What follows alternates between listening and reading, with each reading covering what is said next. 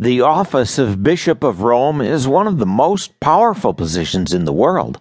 As an ancient institution stretching back for centuries, the papacy has a history that's marked by archaic and modern customs alike.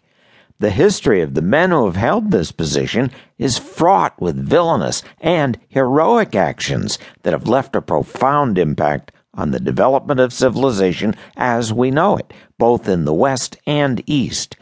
The popes led the early church through persecution, acquired temporal power through the actions of Constantine, oversaw the universal church in the early Middle Ages, were steeped in various scandals in the late Middle Ages, saw their secular power stripped in the modern period, and were instrumental in the rise and fall of various kingdoms and nations.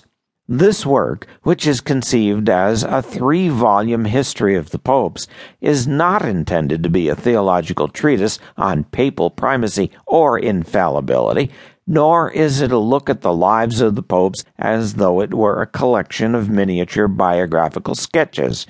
Instead, it is intended to be a history of the popes.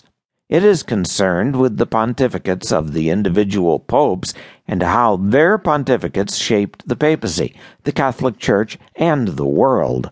For this purpose, each chapter is divided into an historical epoch, a period of history spanning from a decade to a century.